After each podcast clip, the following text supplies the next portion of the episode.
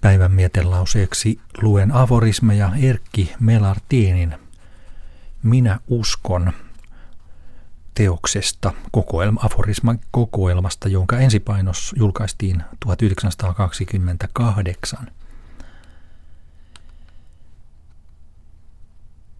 Todellinen opettaja sanoo, minä opetan sinua, että tulisit vapaaksi, myöskin minusta. Toivotamme usein ystävillemme onnea ja menestystä, emmekä ajattelekaan, kuinka usein nämä seikat ovat vastakohtia.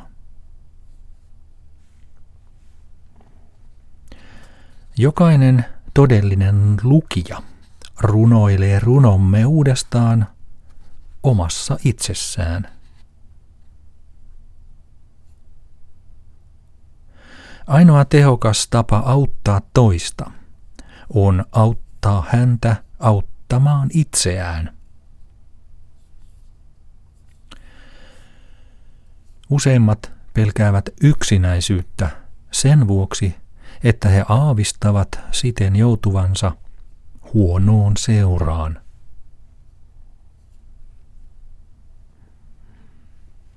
Ajatusten laita on usein kuten sisältämme pulppuavien sävelien. Kysymme itseltämme, ajattelenko minä vai ajatteleeko se minussa?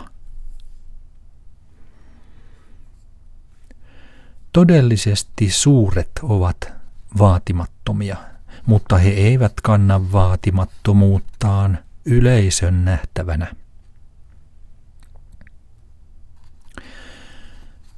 Professorin tapa hakea silmälaseja, jotka hänellä on otsallaan, muistuttaa elävästi useimpien ihmisten tapaa hakea onnea.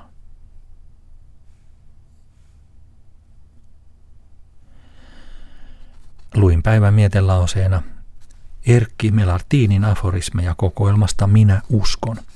Teoksen uusin laitos on vuodelta 2000. Sen on toimittanut Heikki Poroila. Erkki Melartin oli keskeinen suomalainen taidemusiikin säveltäjä. Hänet tunnetaan esimerkiksi Aino-operastaan. Ja alun perin Melartinin aforismeja julkaistiin vuonna 1928.